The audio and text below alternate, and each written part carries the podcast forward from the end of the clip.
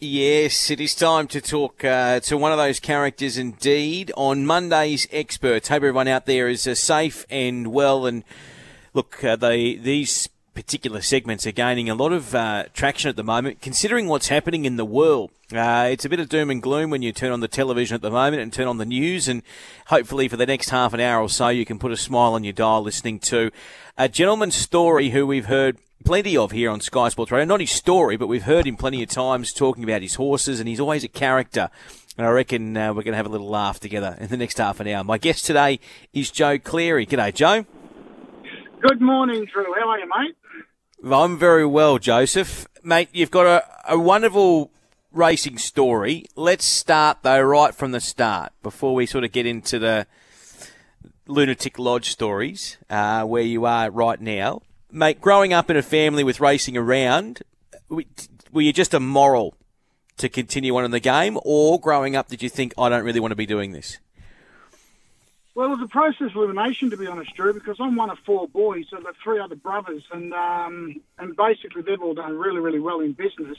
And uh, your mind back way, way back. Um, I was going to the race meetings. It was three weeks old, Mother Duck tells me. So I was only three weeks of age and I went to my first race meeting. And um, But unfortunately for Joseph, I got the, the ask from high school about midway through year 10. Um, yep. I was at a school social and um, group of boys, we got accused of smoking pot. And one thing I've never done is, is uh, smoke marijuana or cigarettes. And uh, I got uh, basically got expelled from school. I went home from the school social and got mum and dad out of bed, and I said, this is what I've been accused of. And Franco, Franco came to the principal's office the next morning with me.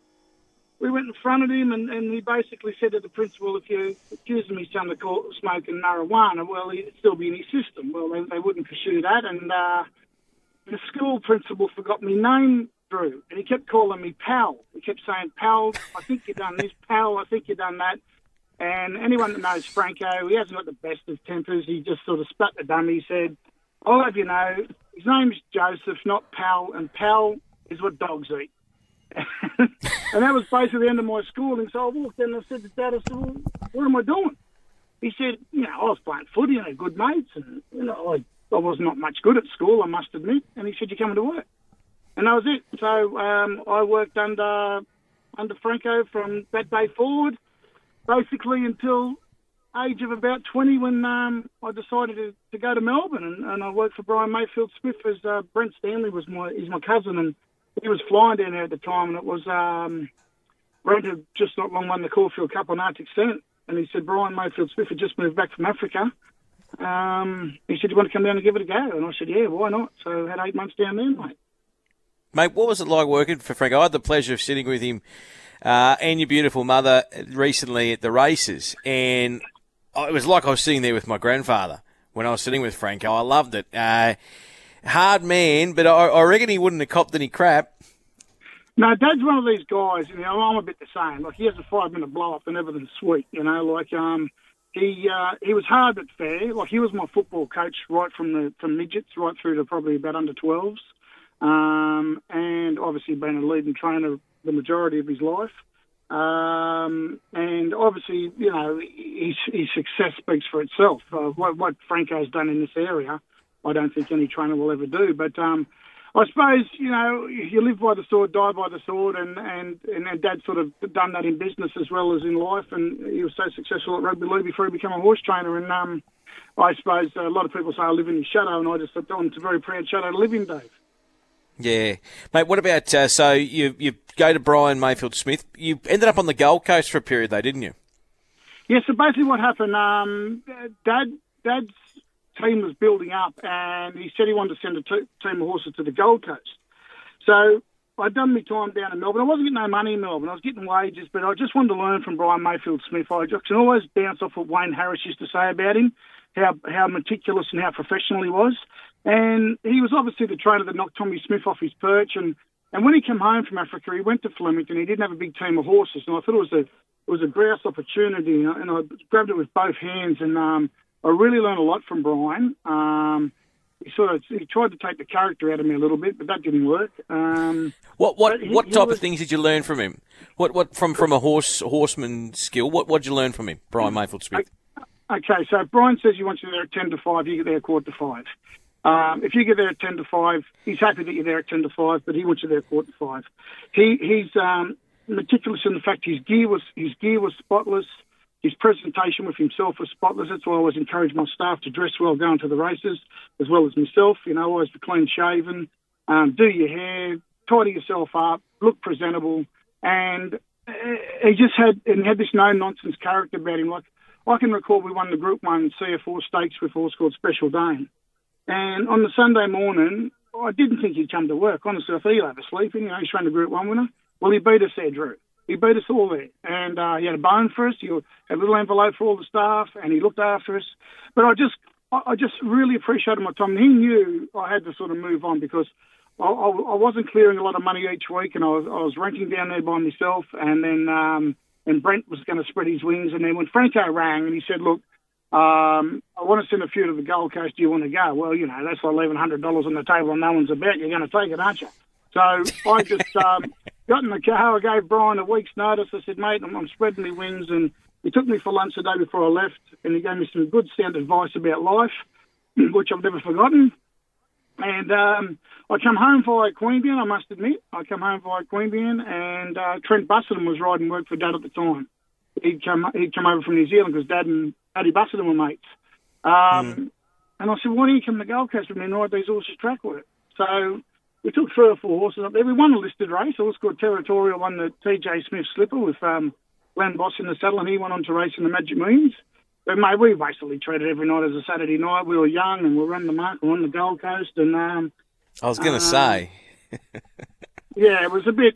We we um we nothing for us to go for lunch on Friday and get home Sunday sort of thing, Drew. If you know what I mean.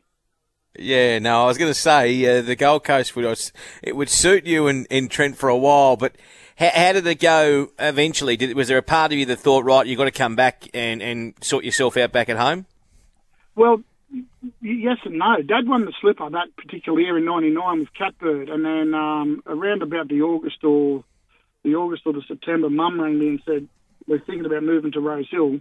Uh, we're closing down the horses that are up in the Gold Coast, and and like I'll have you know, the horses I had weren't much chop, and we were just running amok, Trent and I, and, and Trent was in the process of going back to Singapore to where Paddy had gone to, and um, and that's where obviously met Natalie. Uh, and I said, okay, well, it's time to pack up and come home. And then Mum and Dad moved to Rosehill, and then I took over the Queanbeyan stables. And as I say in the classics, the rest is history, brother. Yeah, the rest is history. What was it like coming back home, mate? Was it where you wanted to end up? Like, was it where you, you sort of saw it all happening, or did you did you want to go to a metro opportunity, um, whether it no, be in Queensland or no. Sydney or?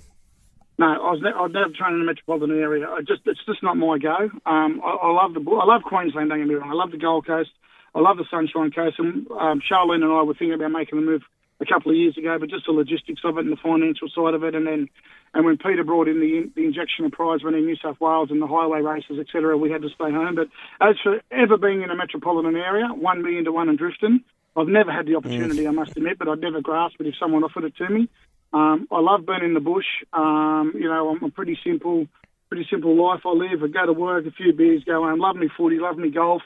Um, and yeah, so when it did come home, it was time to come home. You can only party for so long, mate. And um, I moved home and then slowly built up a nice team of horses.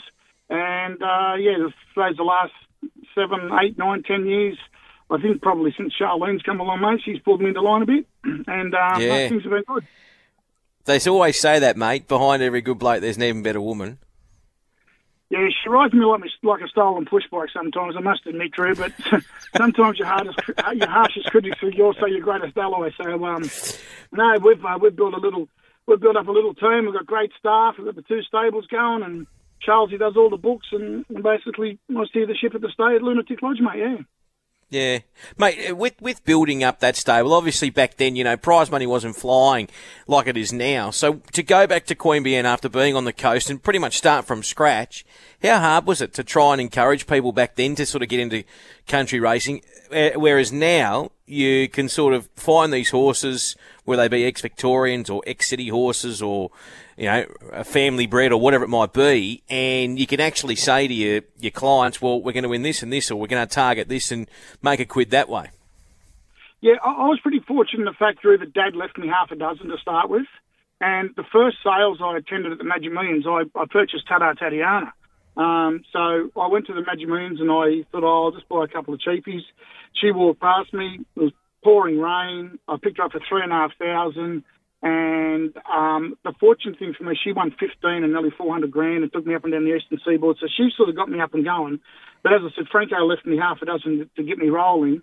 Um, and then, you know, as the years go by, Uncle Jerry come along. So I've been very fortunate. But the thing with me, Drew, I've had the same clients.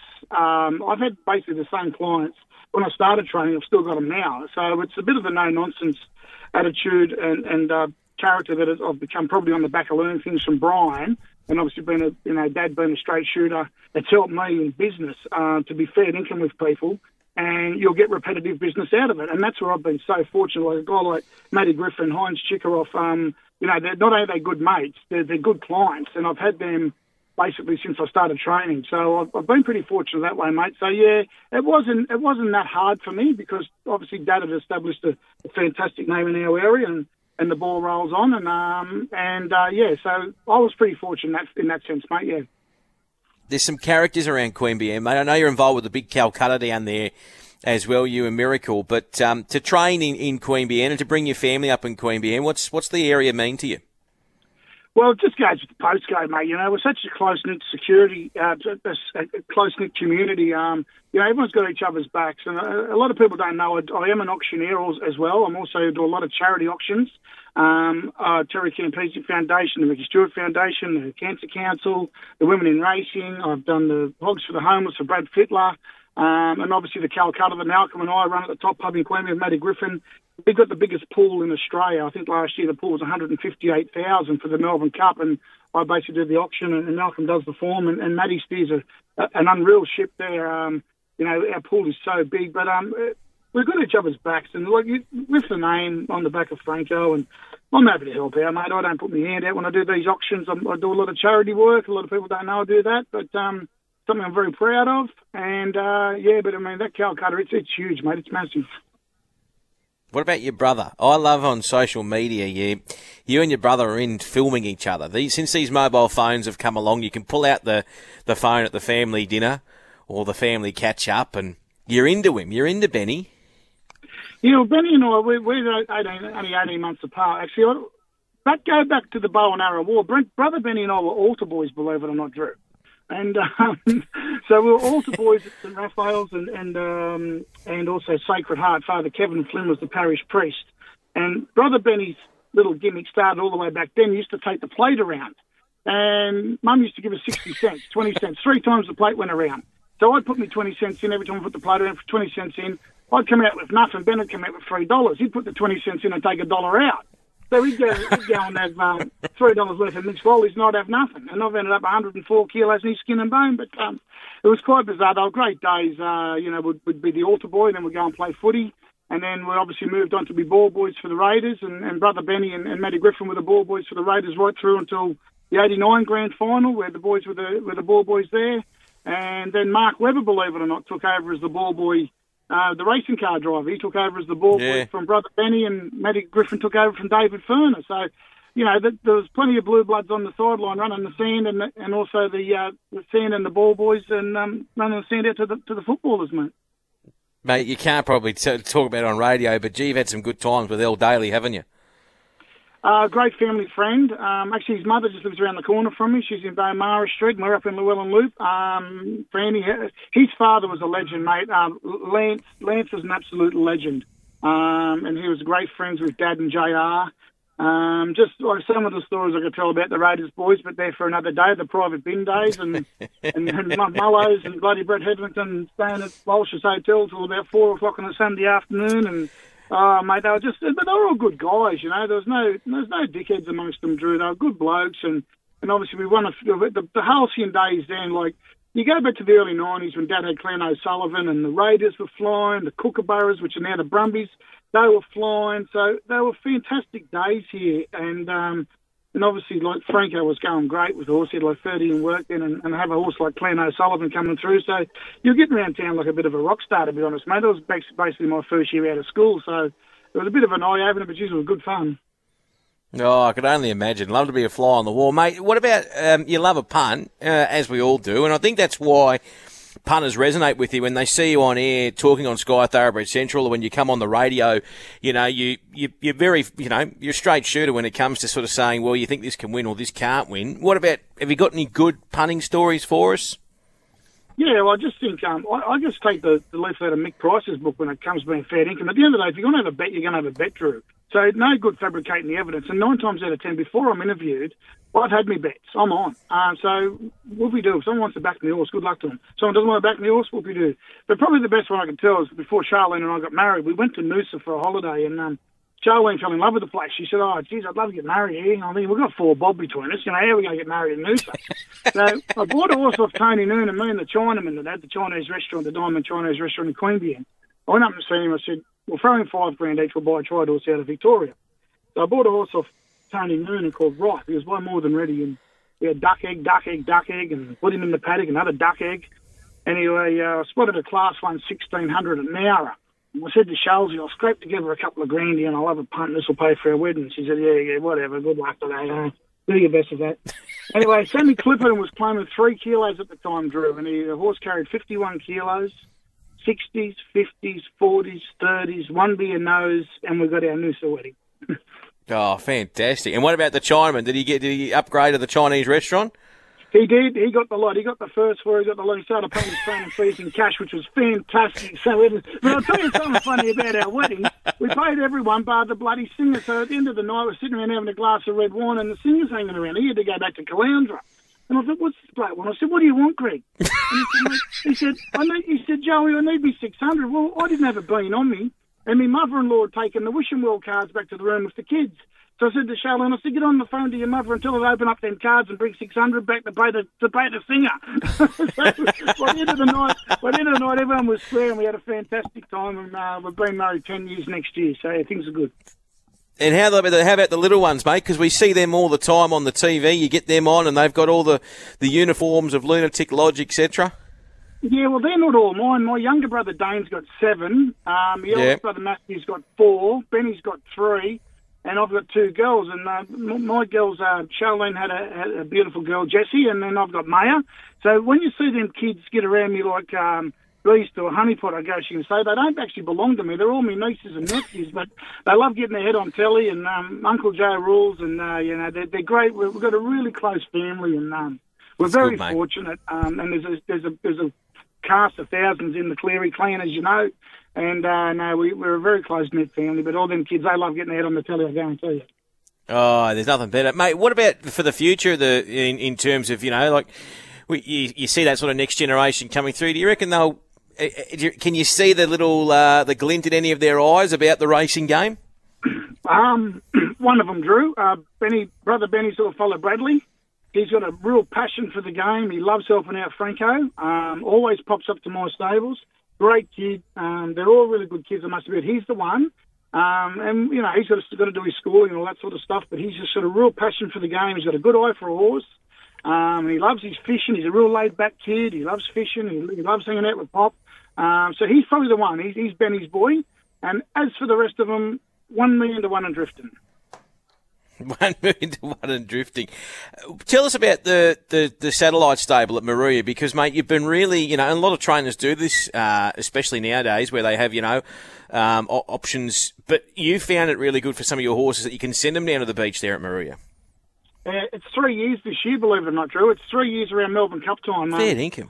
yes, it's uh, the time's flying, and, and Sean runs a really good ship there. And I don't try and have any more than five or six horses down there at any one time. Um, and it is. It's it's it's such a it's it's such a good tool to have. Like they're a, they're a stone's throw from the river and the beach, and it just stimulates the brain for the for the horse. And um, and at the moment, it's it's worked out really really good. Like a horse like Princess de Roca, um, she's one of the last two. She's one of Uncle Jerry's, and she's a prime example. She hasn't got the best legs in the world. And I said to Lukey, I said, let's send her down to Sean, and she's just got a new lease of life. She does a lot of beach work, a lot of river work, not a lot of gallops and it really seems to help her. And um, you know, them old horses, uh, you know, up Trumpsters, you, you know, horses like that, they just go down there and they just absolutely thrive with that little bit of different environment away from Queanbeyan. Yeah, you've been a part of the Kosciuszko, mate. Obviously, this year we're trying to get up Trump's in, but he just hasn't. He, he sort of hasn't come up. Um, and when I say hasn't come up, maybe do you think just just age is catching up with him? Uh, not so much that, mate. I, I just feel he's not carrying weight too well these days. He's in the paddock, so he's out of contention, but he'll come back. I'll get him ready Yep. for a race like the Thunderbolt, Mad Fresh. So he's having a spell, but um, it's a fantastic, it's a fantastic um, race, mate. It's it's been something that I, I'd love to really, really win it one day, but it won't be this year. But uh, what the way Peter's structured it with the ticket sales and everyone gets involved in it, and um, it's a really good hype and good vibe about the race. Um, I think I could probably pinpoint two or three horses this year that I, I, I'd really like if I was to draw a ticket. I don't want. I've got a couple of grand worth of tickets. Well- so um, Well, let's say I- let let's put you on the spot, Lotto. Let let's say you get you get your spot, you get a slot. Who are you picking this year? Vic- Victorium. Victorium, I think Yeah, Vic- Victorium, Victorium. Fair, fair play will win the race. I think Victorium's run in the Stradbroke was outstanding. I thought Duplessis gave him a sore back. Uh, his run before that was outstanding. He's a class act. I'm not taking anything away from Cabs Philly or Handle the Truth or Art Cadeau or, you know, the ones that are definitely going to be there. Um, and I've got a fair bit of time for Brett Dodson's horse coming through, mate. Um, he's a really, really nice horse at Parksville, I think his name is. Um, Yeah, that's it. sort The of- Vancouver. yeah, he's a sort of horse. I think he could take the next step, and I think Brett was going to run him in the highway this weekend. Now, if he comes out and wins Saturday, now there's one horse that could be in that next bracket of horses. It could really, really um, rock the socks out a few of them horses up the top. But, you know, on a fair deck, just a little bit of juice in the track, mate. Victorium, if he turns up, you'll lead him. What's your best? What's your favourite track in New South Wales to to have a horse going around at? Um, I really like Moruya, mate. I, I love Moruya. Moruya's a good setup. I really like Gundagai. I've had a lot of luck at Gundagai, and Wagga's always been good to me. Obviously, been able to win the Wagga Cup, and I've won a couple of town plates. Um, but Moruya's just a good track. You you can have two inches of rain, you can race on it. You know, three inches of rain, you race on it. But um, you know, we've got such good country tracks now, Drew. Like the, the, the course curators do such a really, really good job, and I think it goes back to when Dave Hodgson went out and spoke to all the course curators and, and put little plans in place for all the course curators and um, you know little things like verdi draining the track and aerating the track and mow, the way they mow the track and the way when they super the track and fertilise, et cetera, et cetera.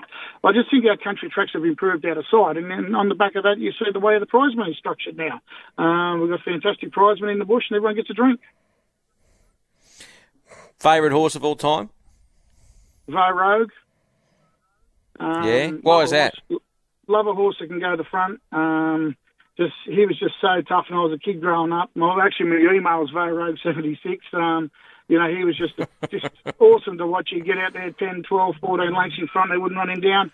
But obviously, um, I love the ride. I love the ride with single gauge with Nick Olive. I love the ride with Takeover Target with Joe Geniak.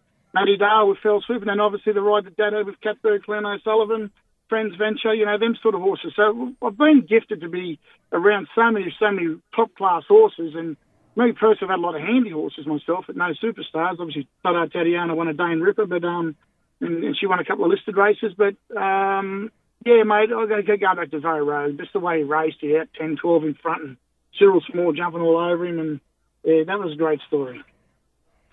What about your favourite rider, mate? Um, I, I love Wayne Harris as a jockey. Beautiful, beautifully balanced jockey. Um, absolute gentleman to go with it. Probably the best I've seen is Darren Beadman. I think Darren Beadman's by far and away the best jockey I've ever seen. Um, and then you go like Malcolm. Malcolm being a great family friend. Um, you know, as a kid growing up, we used to love watching Malcolm ride. Uh, these days, it's, it's pretty hard to go past a Damien Oliver and guys like that. But um, I like, yeah, good polished jockeys like Wayne Harris. Always really, really good to watch. But definitely the best I've seen, Darren Beadman. Mate, before we go, because you are a character, um, and people love you for that, and you come on and you, you, you, what you see is what you get. And what I love about when we do these type of chats is if someone runs into you at the races in a couple of months' time when all this rubbish is over, it'll be the same Joe Cleary they heard on the on the wireless. What about other participants? Like, you're hard to crack up. You you love a laugh, and usually you're the one cracking the jokes. But who's the one bloke in the game that you've come across that just has you in sideways, absolutely sideways? Well, me and Callow probably we bounce each other pretty. We've, Callow and I He's a, he is a lunatic. Yeah, we we become mates about twenty years ago, and you know when opposites attract, I guess you could possibly say. Um, I thought, you know, ten minutes, of, ten minutes of this bloke, I've had enough of him, and you know that's still probably how it is. I said, go and have a walk and get away from me, but then we'll sit there and we, we can sit there and chew the fat for hours and we've become great mates away from the track. And he's a great rider too, as we both know. And um, I can always remember the day he won the Derby on Benicio. As he was coming off the track and in his car, I think I was the first bloke. And he said, mate, did you see that? He said, I know you had races at Queanbeyan today, but I won the Derby. I said, of course I seen you win the bloody Derby. You know what? A spastic in the Queanbeyan. So, um, him and I, uh, we, we've got a little WhatsApp group, and we, we have great times on and off the track. Jockey Callow and I, and um, yeah, he's, he's been a great mate away from the track. He really has, yeah. No, he's, he's he's one of a kind, the king. He's one of a kind. Maybe you should need to take some of those horses up to Cairns, do a bit of road trip with him. Well, they go to Cairns, they won't become an home drew. It'll be a one-way ticket. I can't yeah, so, uh, but no, he has travelled the world, and he like he come and stayed at home with me when he got into a bit of strife one other time just recently, and he sat in and told me the whole jail story about overseas, and he, you know, like he he can open up, but he when it comes to sitting down, having some good humour and good old-fashioned laugh and talking about people in general, and you can talk to Noel in confidence as well. Like he's um, you talk to him in confidence about things, and it doesn't go any further. And he, he's just he's a good mate and a good jockey. Mate, pleasure talking to you. I hope that people out there listening, as I said, with all the stuff going on in the world at the moment, they've switched off for the last half an hour and they've had a smile and a smirk and they know something new about you, mate. Uh, good luck for this season as it continues on at Lunatic Lodge, and we'll have to. Uh, have you got Have you got a winner for us? Before I let you go? Um, I've got a pretty quiet week coming up. Don't worry about that. But I've got a nice filly in the Moruya stable of Uncle Jerry's. It was called Prashino. Uh, she only had a couple of starts. I got it from Chris Waller, and um, I'll probably be targeting the country championships with her next year. Um, she's one filly okay. I think will really take the next step, and she's only had a couple of starts. But um, as off the top of my head, mate, no, I've got nothing I can throw the punters into it over the next week or so. That's all right, mate. That's all right. We'll uh, we'll put that one in our black book. Joe Cleary, thanks for being on Monday's Experts, mate. Cheers, Drew. Have a good day, mate. Bye. Cheers, mate.